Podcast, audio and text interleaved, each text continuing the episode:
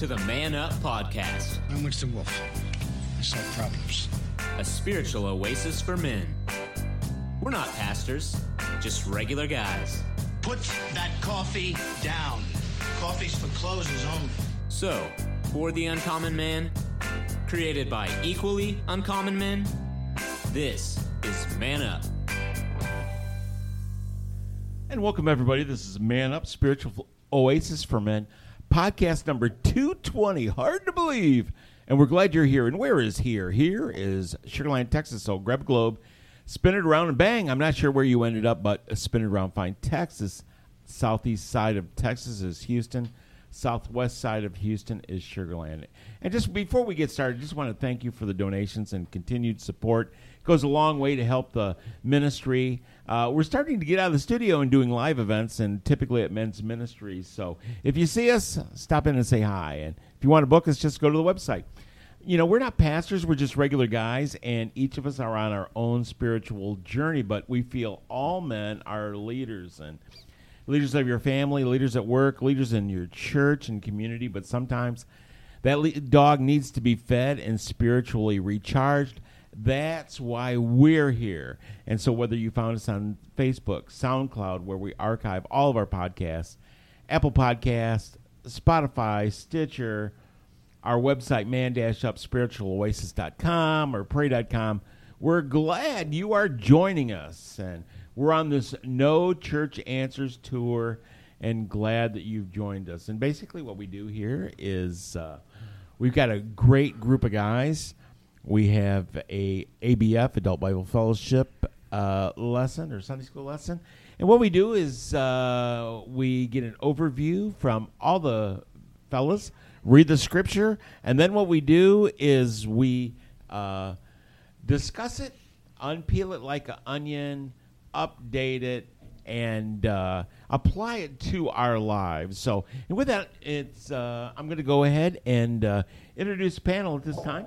And uh, he's a world class policy writer, bit of a professional gambler, and also a producer of this show, Mr. Steve Titch. All right, Steve. Hello. and Hey, he's Steve. working our keyboard tonight. Our- our- that's our- right. Our control board, he's the right? te- he's the tech too. Yeah, attorney and prosecutor. Uh, we call him the judge, Michael Cropper. Yeah, hey, Mike. Mike. Hey, guys. Good evening. Um, insurance broker, uh, deacon, uh, Kyle Trahan. Hey, All Kyle. right, Kyle. guys. And my name is Bill Cox. I'm basically a salesman, kind of the director of the Man Dash Up movement.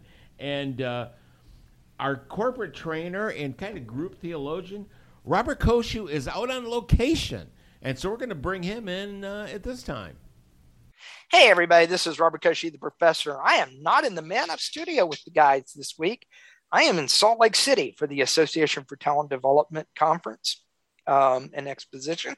And just wanted to chime in real quick. So, we are talking about the Queen of Sheba this week and her visit to Solomon.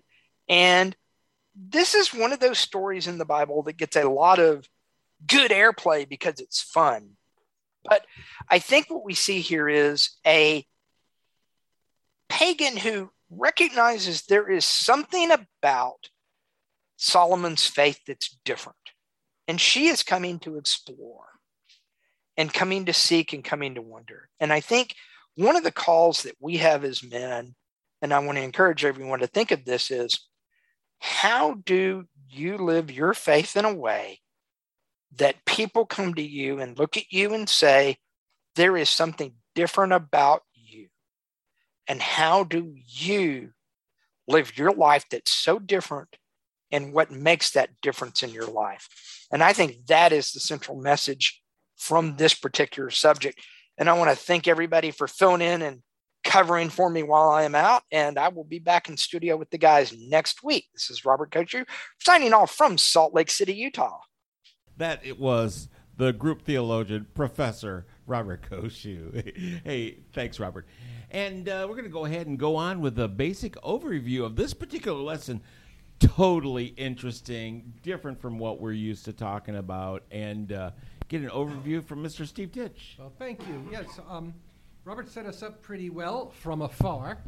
The question is, is what do we do when someone asks us about our faith? And it's an not not necessarily uh, out of the blue, but taking it in the spirit the the lesson comes that somebody approaches us, somebody sees somebody something different about the way we're living or about the way uh, our life is going or the way we approach life, and asks, "What do you have?" that I don't, or, or how did you figure it out? It, it could come in, in many different ways. Maybe we've all had different different experiences with the same question. We don't know the conversation Solomon and the Queen of Sheba have. That that is, we just know that she asked him hard questions, and maybe we can talk a little about what those those questions might be. Uh, so I- it's going to be an interesting discussion because we don't exactly know what Solomon said, what they talked about, but we do know that she was very, very impressed with his answers and his wisdom. As, as, as impressed as she was with his riches and his wealth, she had that too. I guess that's important to know. She was not coming from a, from a place of poverty or a place of want. She was a peer, she was a royal peer, yet she sensed Solomon had some bit of wisdom that she lacked, and apparently she got something out of it because she left praising God.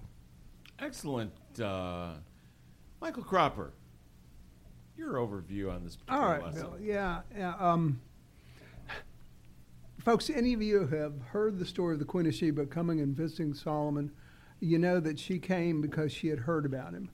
Um, Robert specifically mentioned he thought it was her reputa- his reputation because of his wisdom. Uh, there are many thoughts by the author in our in our lesson that Bill explained to you that we're looking at, and it's lesson number twelve in our book. And um, we know that she probably did not ask about wealth, which just Steve just said, which is correct. Why? Because she brought much gold, jewels, and spices as presents to Solomon. In fact, she brought about six, 600, pardon me, about six tons of gold Solomon. I looked it up in the dictionary about what that'd be. You know how many camels that would take to bring six tons? We're talking about 12,000 pounds of gold she brought to him, and spices and jewels that were probably just to us would be beyond imagination. But anyway, so she wasn't looking for wealth or knowledge of how to acquire wealth. Politics, she seemed to be a successful queen. She was probably not looking for advice on that. She brought advisors with her to help her help her ask questions to Solomon about his prowess. Uh, as far as military knowledge, she was already commander in chief of an established kingdom, so she probably seemed to have everything in sufficient control over it from what we've read. However, she did not think she had everything, just like Steve said, and Bill has mentioned so far. She longed to know the answers to her difficult questions. And so, what does a person who has everything want to know? And I mentioned that, Steve, we were talking about this just before we started the podcast. Uh, the author makes a reasonable hypothesis that the Queen of Sheba's questions would be what most people are concerned with uh, when they have everything and lack nothing. And she might want to know about life and death. They usually want to know about life after death. Um, uh, if, if they don't believe the same way we do, they might want to say, uh, really, what are you going to do after you die? We know this because there are wealthy people out there, uh, even today, that have been cryogenically frozen in hopes that scientists will one day find a way to rejuvenate their bodies and to heal them and bring them back to life. Keep So- the party going. yes, people are Party on- consumed party with on, death. Right. And, and the author suggests, and I concur, can concur in his lesson. He says, is, is there life after death? How can I know for sure? What is a path to live forever? Is there really one God? Who is he? How do I find him? Who created the universe? What keeps the stars in the skies? By the way, I added the last five. He didn't suggest that.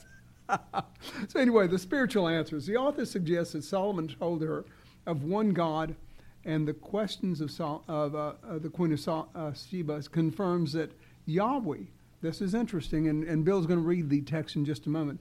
Uh, the word for Lord, at its, as it's used in our text, is Yahweh, which is a covenant God with Israel, who truly loves Solomon because he made Solomon king on God's throne over Israel for God. Bill? Excellent. Uh, Kyle Trahan, your overview on this uh, lesson.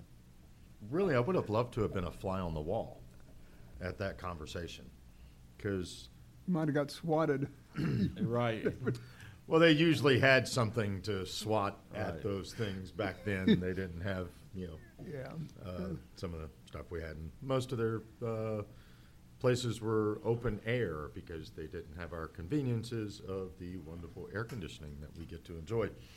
You know, the conversation that had to that had to have been because, as you guys pointed out, it's she didn't need. I mean, obviously, the the rumor and the knowledge of his wisdom would have gotten around. So she would have been intrigued. But what was she seeking? I mean, she had her own deities and gods that they prayed to and everything. What was she truly seeking? And to come off, uh, as Mike said, praising God at the end, obviously, whatever she asked at least invoked the right conversation out of Solomon to bring enough of the uh, light of God, if you'll excuse the expression, you know, to the forefront. That she left seeing something that she didn't come with. Excellent. And with that, we're going to go ahead and uh, read uh, Second Chronicles nine, one through twelve. Now, when the queen of Sheba heard of the fame of Solomon, she came to Jerusalem to test him with hard questions, having a very great retinue and camels bearing spices and very much gold and precious stones. And when she came to Solomon, she told him all that was on her mind. And Solomon answered all her questions. There was nothing hidden from Solomon that he could not explain to her. And when the queen of Sheba had seen the wisdom of Solomon, the house that he had built, the food of his table, the seating of his officials, and the attendance of his servants and their clothing, his cupbearers and their clothing, and his burnt offerings that he offered at the house of the Lord, there was no more breath in her. And she said to the king, The report was true that I heard in my own land of your words and of your wisdom. But I did not believe the reports until I came and my own eyes had seen it. And behold, half the greatness of your wisdom was not told me. You surpass the report I have heard. Happy are your wives. Happy are your are those your servants who continually stand before you and hear your wisdom. Blessed be the Lord your God, who has delighted in you and set you on his throne as king for the Lord your God, because your God loves Israel and would establish them forever. He has made you king over them, that you may execute justice and righteousness.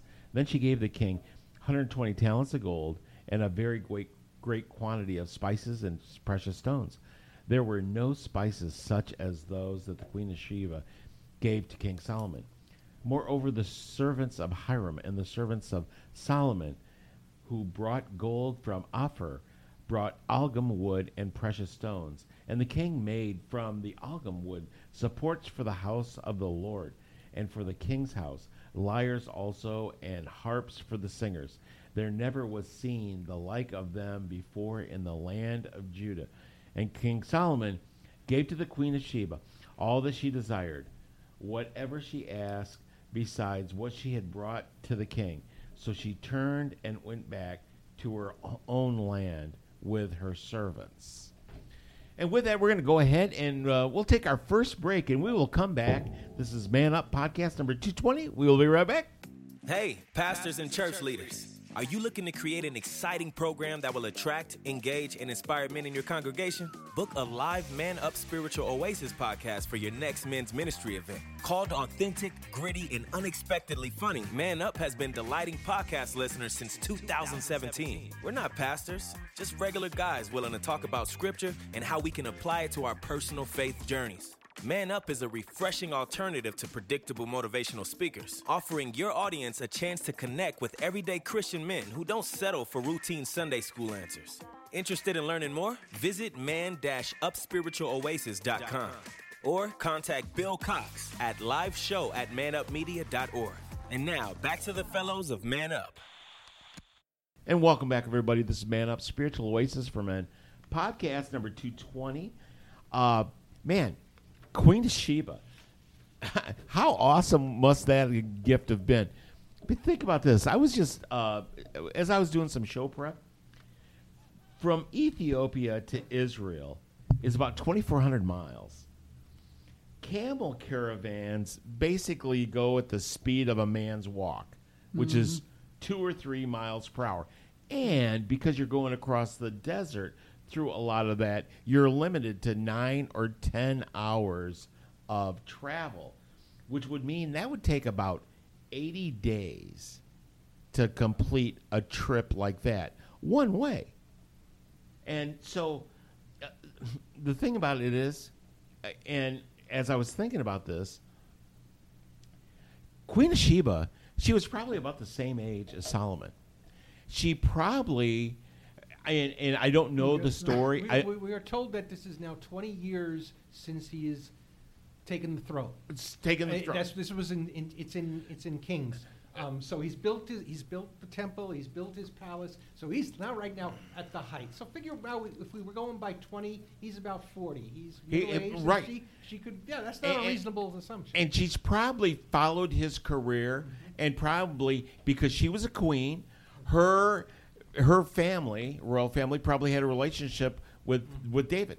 And so uh, what i'm saying is it's kind of like the mutual respect neighborhood of of what they have.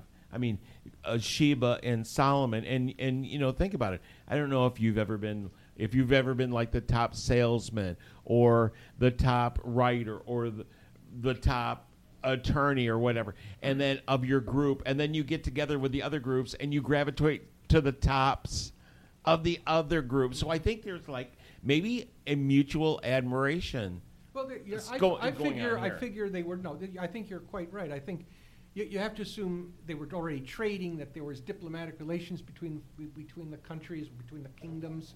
Uh, there, we, we th- but this was this was a gala state visit. I mean, this is like whoa. Um, I mean, Hiram and, and Solomon got along, but but Hiram was not that far away. Uh, Hiram was pretty much up the coast.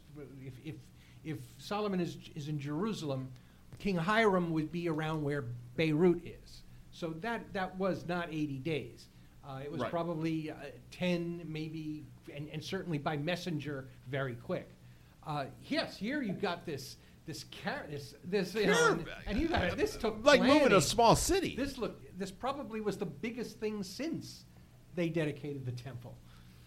and and he and you gotta imagine i I mean think about this people in my lifetime that would have garnered this kind of admiration and about the same age the only thing i could come up with was jfk you, you know someone that would be that internationally respected for a wisdom at a young age and something uh, you know i mean that was the that would have the charisma of solomon and would be respected like that that was the closest thing that i could come up with that i that i could think of to get this much much reputation as Solomon had, and I think I was inferring to this, but I may not have made it clear. I think there was a lot more than just his wisdom. I think the building of the temple, for instance, was phenomenal. We all know it was exquisite. There was nothing like it. It had gold doors. The inside it was completely gold. Um, he built a palace for himself that was huge and made of expensive woods and had jewels in it. He built a palace for his wife from uh, uh, Egypt, I believe. Is that correct, guys? One of them, yes. And then, yes, one of them.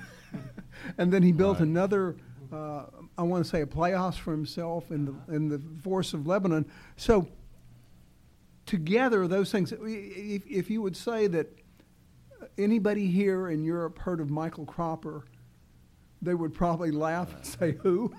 right So, with Solomon's reputation came, I think, the introduction, the fact that there is somebody over in Israel that is super wealthy.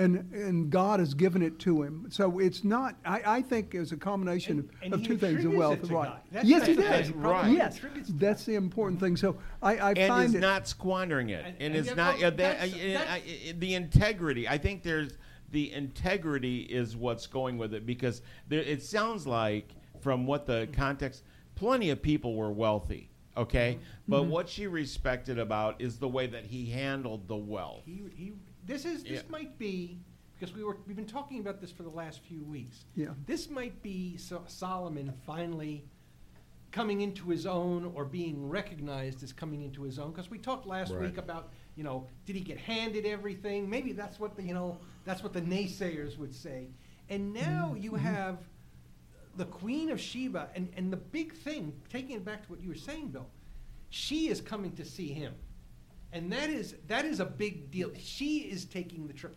Her her royal majesty is getting on the camels and taking the trip to see him honoring him with a visit. That that is a huge statement in and of itself. I I, abs- I absolutely agree, and you know I I'm going to throw this out there just because I, w- I was thinking of it anyway.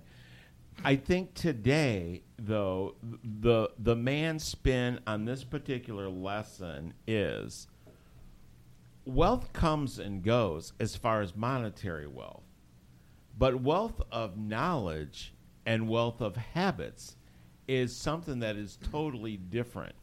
And I think we can look at this is that she was seeking out, uh, if not a mentor, certainly someone who was going through the same thing as her. Seeking someone that Comfort, was at yeah. her Sympathy, level, yeah. that someone Yeah. that understood the level that she was at in her own country, and so Well, there's uh, only certain conversations you can have with. You need someone of the same status. absolutely That's maybe not family or you know a trusted advisor or you know you need to not seek- necessarily a competitor either. exactly. She came looking for answers, and that's the point you guys are making, right? She was looking for some answer to fill a void that she had. You didn't see Solomon go over to find her, and you didn't see Solomon go to King Hiram and say, "Can you give me advice?" You saw her come to him and say, "I want some advice. I want to know the answers to these things if you know them." And and again, we we equate it to, and the author possibly equates it to the knowledge of God or or the universe and whatever answers he gave sufficed her and made her sufficiently happy and content that she went back happy and praised God, like Steve said. This is the amazing thing of the text that she not only went back happy, but she went back praising God and blessed the God of Solomon. You know, I was uh, intrigued uh, by the production notes that Steve gave us about uh, how Christians uh, take things too literally. If they assume they embrace the gospel, they'll become rich as Solomon. And it just kind of reminds me of the prosperity gospel, and uh, at a risk to um, open up a big fight, I'm just going to go ahead and say it. Uh, it's how what faith does is changes the way you look at things. You may not look at yourself as wealthy before, but you when you place your values on what is eternal, you become wealthy without accumulating stuff. So, um, I just kind of wanted to throw that out there um, about the uh, prosperity gospel. Yeah, there's nothing and wrong stuff with like that. there's nothing wrong with attacking the prosperity gospel because it's it's flawed. I- other than that, yeah. It's, it's other, other than, that, no but, big deal. but yeah, this is but this is a danger in reading too much into this because clearly the author of Chronicles equates Solomon's wealth with his faithfulness of God. But let's let's look let's look beneath that veneer, and that's why I said she, Sheba, the Queen of Sheba, has had pretty much everything Solomon did. I, let's let's not argue about the, the, the final things, but so I agree so- with that. But but she, she had everything material that he had, and and in our situation, we we as Christians should feel very wealthy, uh, not not necessarily monetarily or materially, but because we we we have the Savior on our side. We are we are following Jesus Christ, and we know there are ultimate rewards and more more true wealth to that than than you know all, all of Solomon's riches. But that's and that's and that's really what we should be trying to to when when, someone approaches us and says, Bill or Kyle or, or Mike, why, why do you go to church? Or why do you believe uh, in the Bible? Or why do you do this podcast? They're asking, in some ways, they're asking, and, and they're not doing it in a ridiculing way. They're asking, and they might have everything you have. They might be, you know, the same type of house, and they're saying, um, I look at you and I see something organized or something coordinated, something, something about the way you're living tell me about it. And you may, and, and, you know, for all we know, the whole questions took Solomon apart. Solomon might have just been going along, doing what he thinks he's doing, and suddenly Sheba approaches and, and says, if you saw the way the world sees you, you'd be like really, you'd be really knocked for a loop because, because, because you don't come off across like, like the, all the other kings do. That, maybe that's what she said. I'm, I'm speculating here. Yeah, but yeah, Jeff, that's yeah, kind of what the question you might get. You might get what you know. Why why you, how do you manage to still be a good employee and still go home for the weekend and have a family and not need four drinks after work? Wh- wh- What's what's what is going on in your life that that you're able to hold it together when you know I went to the same school as yours. I, you know, have the same economic background. We have the same education background. Yet, why, why is my life a shambles and yours, at least not? Now, that's not, to say again. I'm not being. There are people who are Christians have troubles going on there in their life, but I think it's the way it's the way they deal with them. It's the That- attitude. Yeah, it's the way they it's the way they tra- go through them. I think that also makes people sit up and take notice. Well, I think uh, if if somebody actually came up to me, I think the first question I would say, uh, or statement is, I would say is, I'm on a faith walk. I believe in faith. I I've been on it my whole life. I believe there's something internal that gives meaning to my life. That's that's But that that's but that that's go- the first I mean, that's that's, that's that's the first thing. that's the first thing. So if you don't care, so if you don't care about that, if that's not important to you, then that's a that's a garden that'll never get manicured. But there are there are people walking around, oh, you know, I've done Zen, I've done Tao, I've done this. Um, what they're going, I mean, what you just answered. I'm not I'm not really calling you out, but anybody can say any anybody who follows anything can say that. Oh yeah, I have an inter. What is it about specifically Christianity and Jesus and and this whole gospel? Let's call it the gospel that that makes your life different.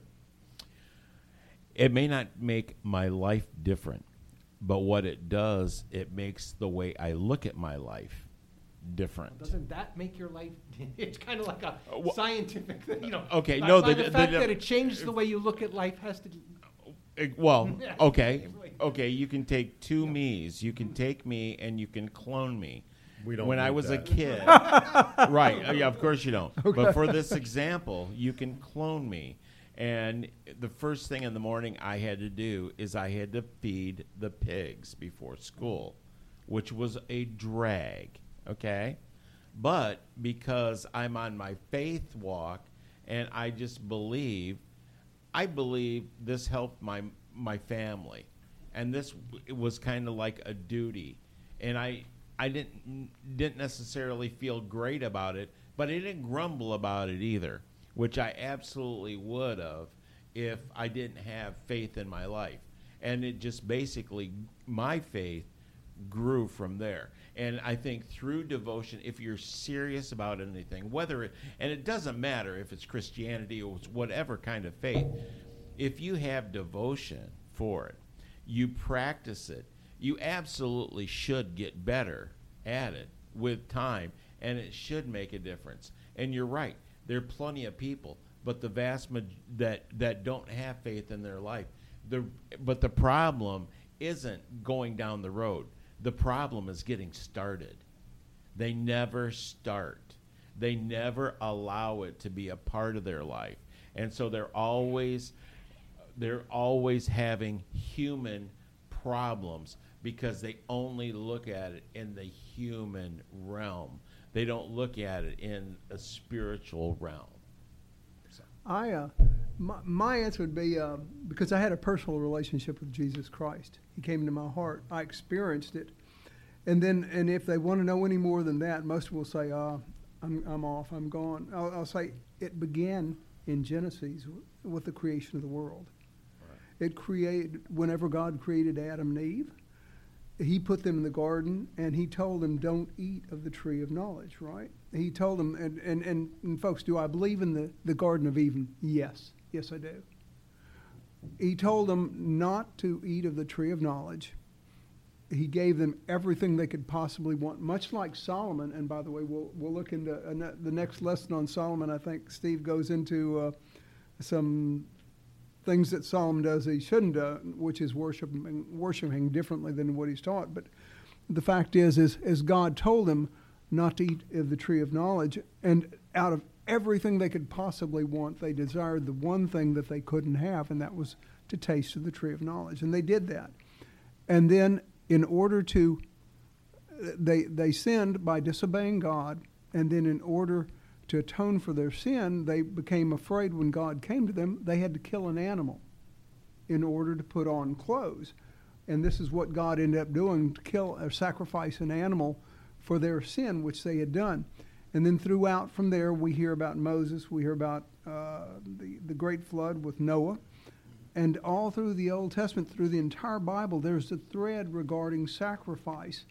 And Moses and um, some of the prophets spoke of a time would come when you wouldn't have to offer an animal for sacrifice to God to appease his anger because of our sin.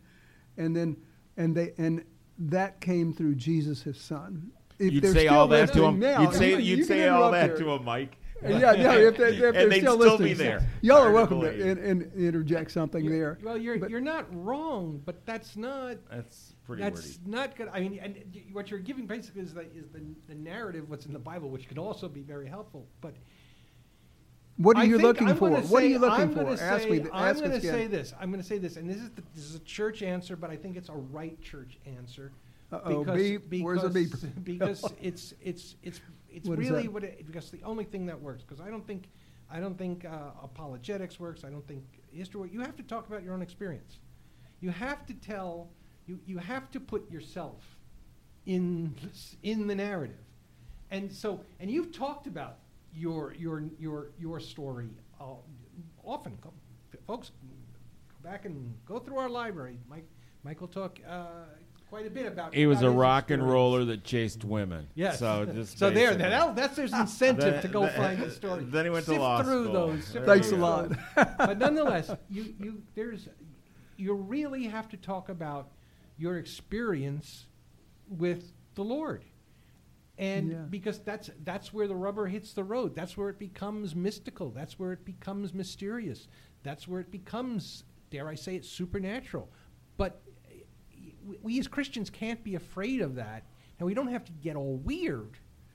But if we're honest, all of us have had, n- not just us in our room, actually all of us, all of us who are who are who are Christians who, who follow this faith have had some kind of religious experience, some kind of mm-hmm. experience with God that cannot be explained by science, by the laws of physics, or by you know material, by the material And rules. no one can refute your experience with the Lord. Right, Right. right, right. Steve, so- this is, I, and- I agree and- with you. And, and it's You have to powerful go into enough. that. That's and that's and, and that's really what what gets people thinking. Um, and- yeah, no, I agree with I agree- I. We're getting ready to go to the second break. And I just want to throw this out. I was basically a mean little kid, and Was? uh, uh, and really the golden rule worked for me: do unto others as you would have those do unto you. But there's also, according to my dad, a silver rule: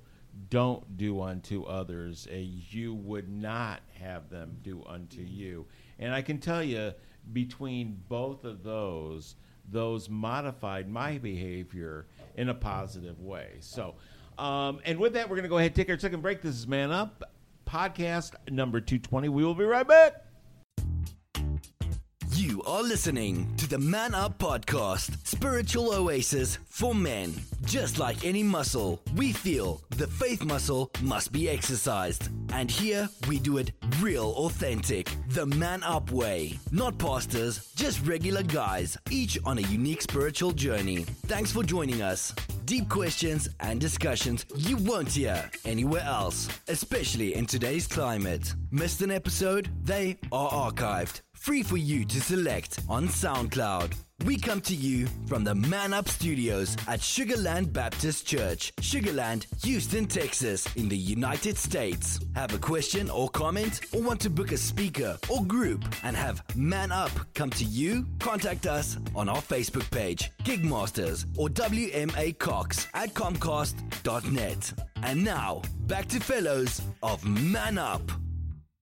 And welcome back, everybody. Man Up Spiritual Oasis for Men podcast number 220. We're talking about Queen of Sheba and the hard questions that uh, uh, she was asking Solomon when she made the long trip up to see him. And uh, just a couple of things that I wanted to make sure that I threw out on this pota- uh, podcast was this. Do you think Sheba, when she went up there, was trying to tempt or to trick Solomon?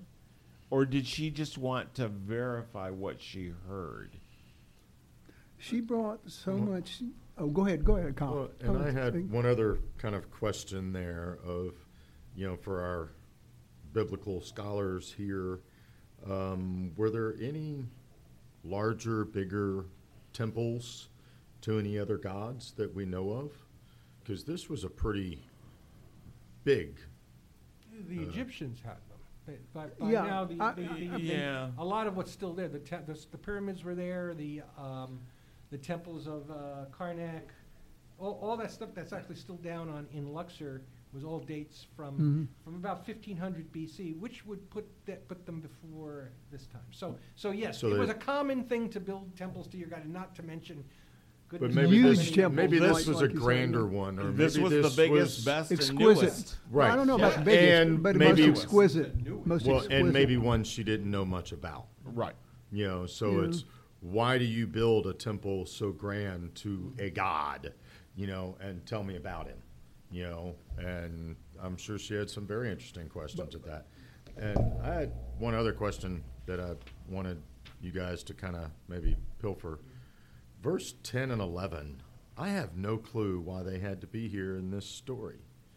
It throws in, moreover, the servants of Hiram and the servants of Solomon who brought that gold and the wood and the this and the that, and they made some. Would they? They made the harps and the lyres and.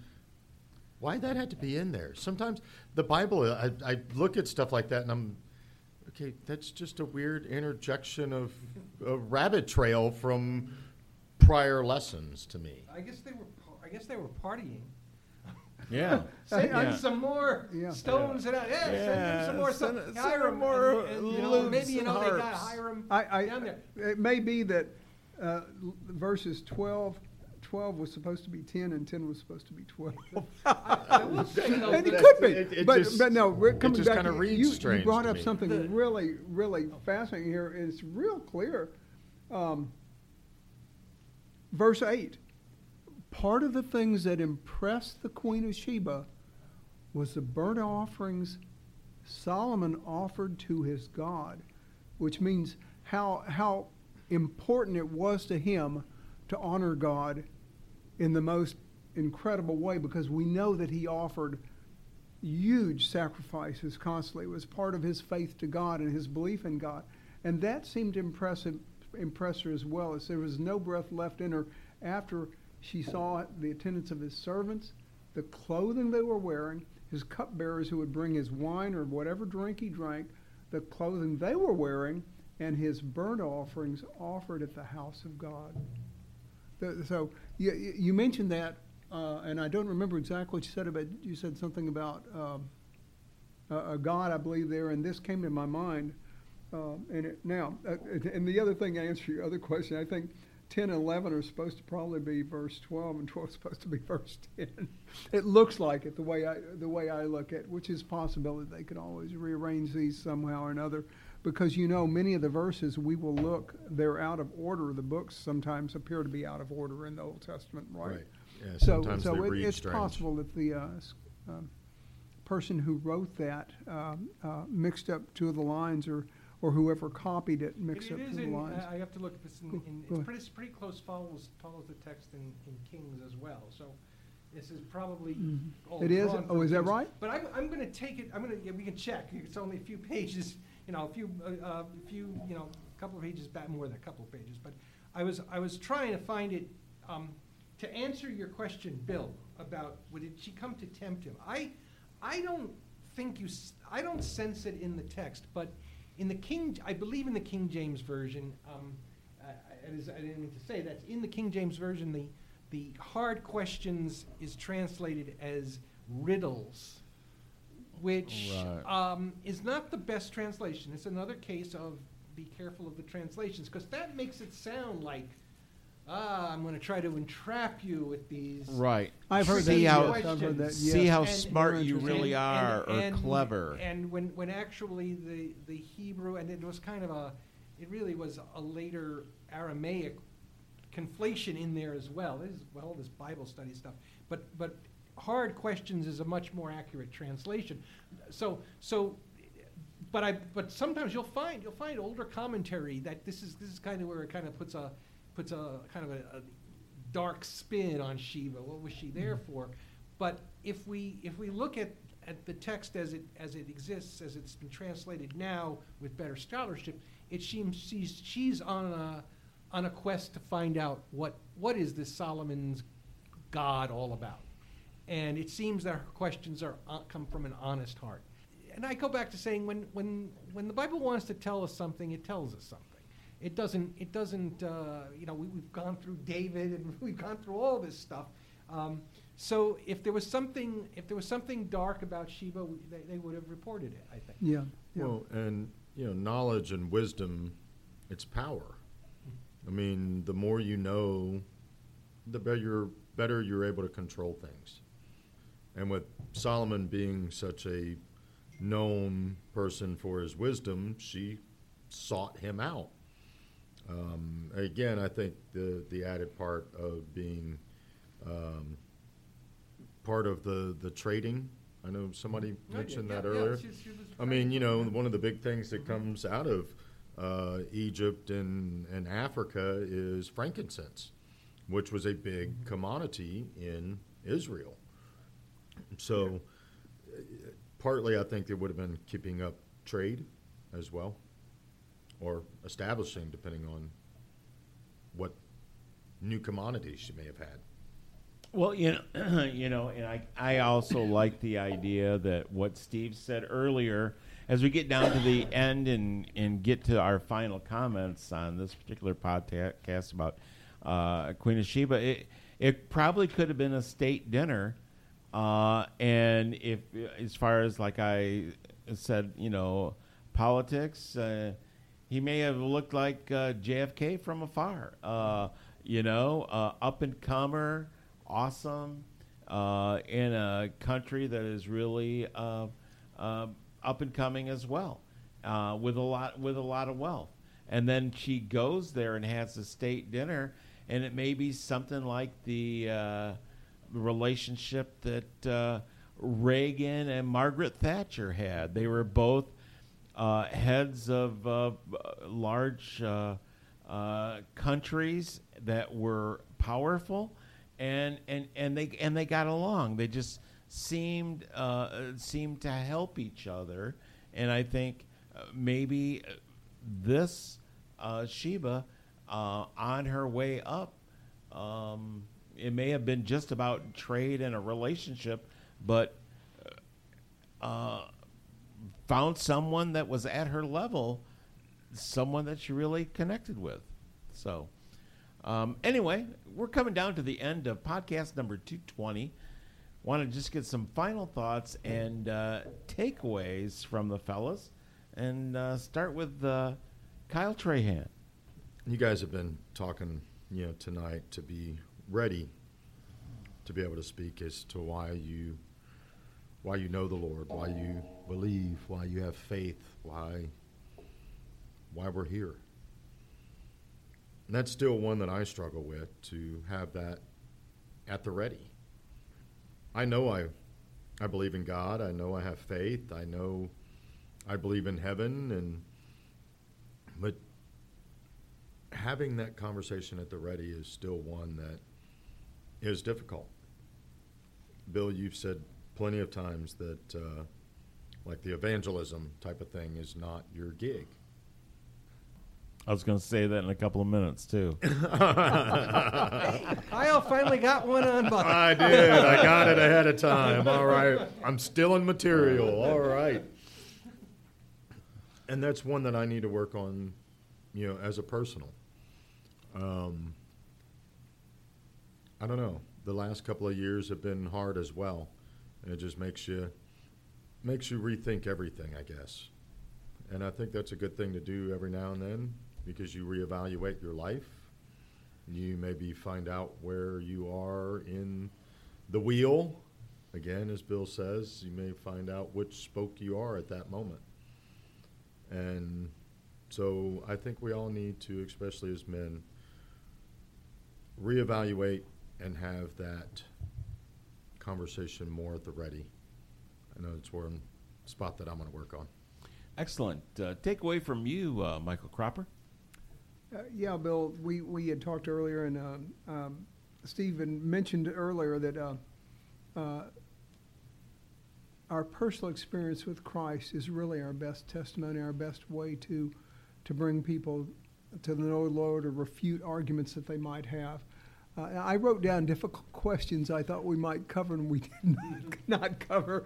uh, and, and I'll just throw them out for just a second because uh, uh, there are things that people have brought to me and asked me about and asked me, asked me to answer. Uh, for instance, and I mentioned that earlier, what about life after death? Do you really believe that there is life after death? And, and the answer to that is yes, there is. I believe that wholeheartedly, and I believe Christ is the answer to that and our key uh, to be resurrected after death. Why do bad things happen to good people? Or why do children acquire cancer? Things like that. These are these are questions that have been posed to me, and uh, and sometimes there is the law of nature that is involved. And I think we've talked about that, guys, uh, very briefly. Uh, for instance, if if you get a driver's license and you start driving a car, the more more time that you spend driving, the more chance you have of having an accident in that car. It's just a law of averages. It's not if you get hurt in it, it's not because you've sinned. It's because there are laws of basic laws of nature which are neither good to me or nor bad that occur. So um, that's one of the things I've been asked many times. And of course, who created the universe? We believe God did. We believe He existed before the universe, and we believe He created it. And uh, do all things do all things bad things occur because of sin? No, just what I said. Um, there are laws of nature. If you do things, you walk out in front of a car, you're going to get hurt. You're going to get hit. So, my testimony that that Steve alluded to, and, and he was very right on point. Uh, whenever I tell you that I had a personal experience with Jesus Christ and He changed my life and He directed me and gave me a goal and a target at which to aim for through my whole life, that's what changed me and that's what gave me direction. Bill? Steve. Take away I think you. to I think what you don't have to worry about is having all the answers. Those are good It's a good questions point. because those are the That's questions you get. too. You get and and like in and uh, and certainly there are times when they're asked earnestly, and you know you don't you know it's difficult to say well I have faith, or or everything works out. You know the, the pring isn't to again to fall into platitudes. Uh, first of all, you have to if, if you're if you're talking, you have to express certainly sympathy and validation of that person's feelings, whatever whatever wherever they're coming from. Uh, They may be hurting, uh, and then it's you know I, it's if asked, the, the only thing you can do is say I have faith and say why because I've ex- you know to, to say I've experienced it without going maybe even to a long story. Uh, I I can tell you why a child gets cancer. Then there's sometimes a natural course of a disease, but why why why a chi- why a child dies uh, without living a whole life and, and how tragic that is. The uh, and and I really hate the oh well it happened for a reason or it was God's will. No, No, I- it I- doesn't necessarily God. It isn't necessarily God's will either. That's No. that's uh, God wants the best for us, and I don't want to get into my own theology regarding this, but it, it, a lot of it derives from the Book of Job. But I, I will say this: all I, the, the the the answer I can give is God becomes apparent in the way in the way even bad events can change things for the better. Uh, what this this terrible thing happened. So, what would God want you to do about it? What would Jesus want you to do about it? Uh, after the mourning, what does how does God want you to go forward after this experience? What does what can you do to continue to advance the kingdom? And again, I wouldn't put it that way, but I would say that's what I ask myself. After after you know after a time of mourning, reflection, grieving,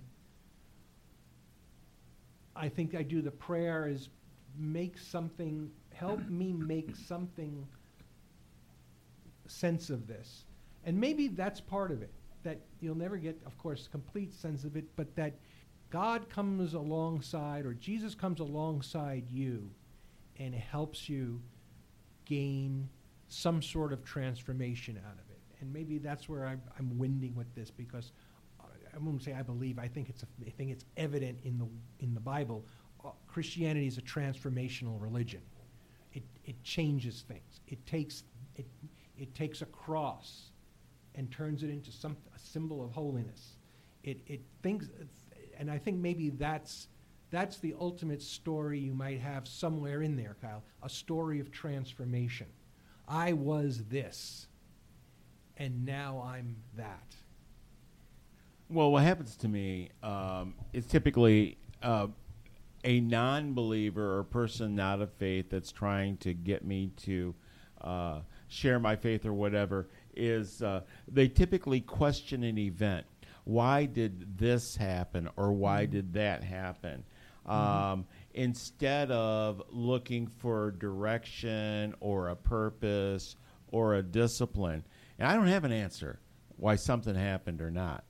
But I do have an answer on this on my own personal faith walk and in the fact that I have faith and I have hope that things will get better and that in the end through God things will work out. No matter how horrible the situation there will be some good come from it. And with that thank you so much for tuning in. This is man up spiritual oasis for men podcast number 220 uh, and and also once again thanks again to all of our sponsors and supporters. So on behalf of our producer mr steve titch uh, the judge michael cropper and on location robert koshu the professor kyle trahan. My name is bill cox and we're on this no church answer tour. So check out our new youtube channel. Additionally we do our podcast with a live au- audience uh, typically at men's ministry events. So if you see us, stop in and say hi. So whether you found us on Facebook, SoundCloud, where we archive all of our podcasts, Apple Podcasts,